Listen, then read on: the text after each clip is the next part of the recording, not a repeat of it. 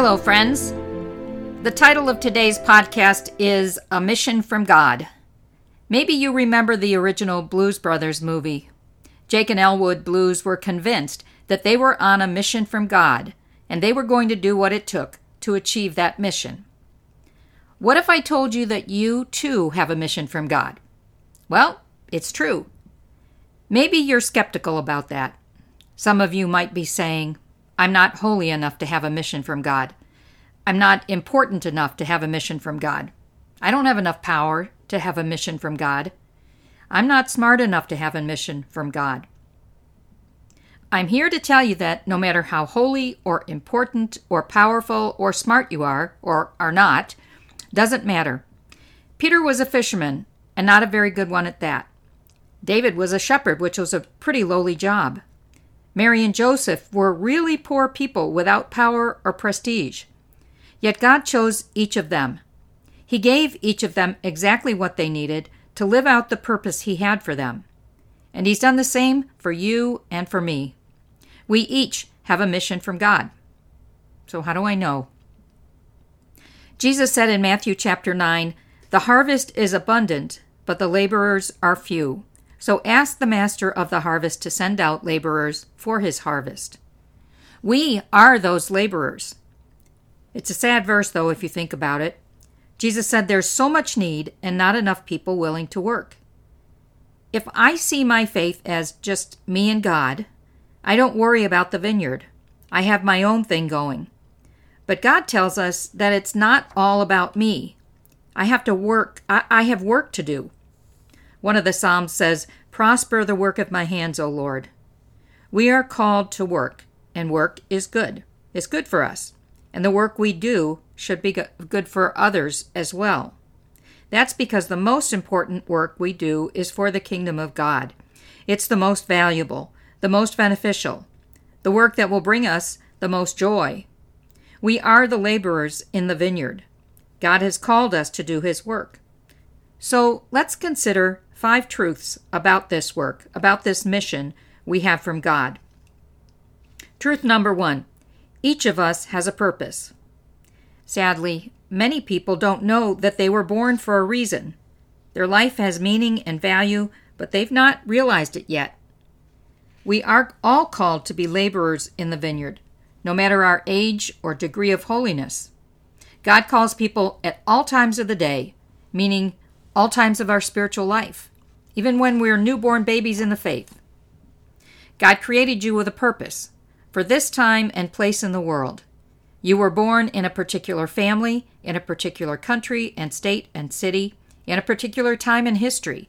It isn't random, it's perfectly planned by God. Always know that. You are here for a reason to build up the kingdom of God. Part of the journey of life is finding out exactly what that means for each of us, our unique purpose, and then living it. We can get an idea of our purpose by considering the next truth. Truth number two each of us has gifts given by God.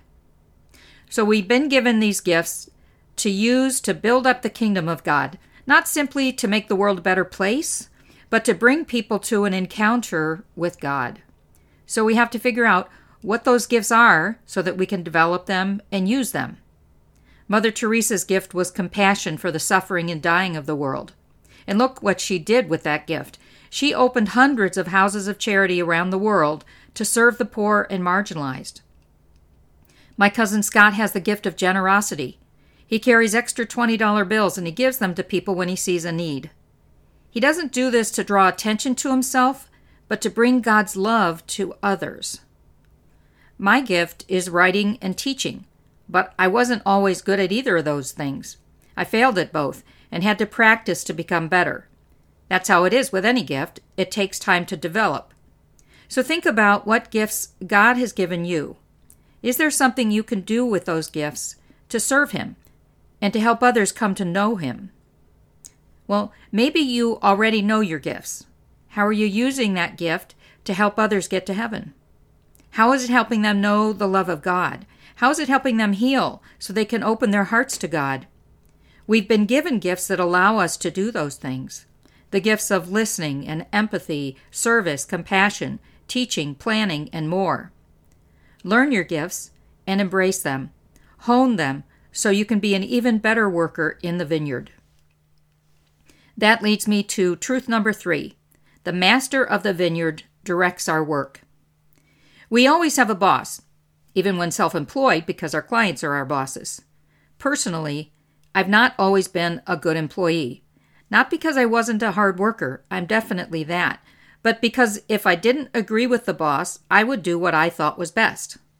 And I was fired from more than one job. The nice thing about working for God is that He won't fire me, so that's good. But if we want our work to be fruitful, if we want to be a good worker in God's vineyard, we have to know our boss and his expectations. We need to seek his direction. We need to know his voice. We need to do what he wants us to do. I know many times when I did not seek God's direction and did my own thing. One was with a Jewish friend of 20 years who was depressed after a heart procedure. Although she was Jewish, uh, she did not believe in God, and I thought she needed to be introduced. So I sent her a wonderful book called Honey from the Rock, which is a collection of stories of Jewish converts to Christianity. I never prayed about this before sending the book. I just did it. And she never spoke to me again. Sometimes we think we're doing God's work, but it's really our own thing. I should have prayed about that first. I may have made a better decision. The key to finding out what God wants me to do, what work He has for me, um, you know, that's the key is is really praying first. And I'm sure that God wants me to behave in a way that honors Him. He wants me to treat others with kindness and share His truth, even when the truth hurts. He wants me to fight for what's right. He wants me to tell others about what He's done in my life. He wants me to care for others in whatever way I can. I have to listen for God's direction so that I can serve Him and those He wants me to serve. the fourth truth we're called to become a reflection of God Himself. The Bible says to speak the truth with love. Do not quench a smoldering wick. Do not make it twice as hard for people to enter the kingdom of heaven. Jesus spoke the truth with love. He gave us hard teachings. Think about the Sermon on the Mount. You've heard it said, but I say. For example, you heard it said, You shall not murder. But I say, if you speak with anger to another, you've murdered him in your heart. So he raised the bar. Then, when the disciples said, Is too hard, he told them it is for humans, but for God, anything is possible. If I'm a worker in the vineyard, I have to work like Jesus worked. He loved the sinners, and he didn't browbeat them. He told them to sin no more, so he told the truth. And he spoke with love. That's how we reflect God. I remember hearing a priest tell a story of his godson. The godson was in his 20s and told his godfather that he was going to move in with his girlfriend. The priest went on and on chastising the godson. How could you do something so wrong? You know better than that. Why would you do something that's clearly displeasing to God? Eventually, the godson hung up on his priest godfather. When the priest spoke to a spiritual director later about the situation and relayed all that he said, the spiritual director said very sarcastically, Oh, that's just what Jesus would have said. It was a good lesson for the priest and for us. He may have told the truth, but he did not do it with love.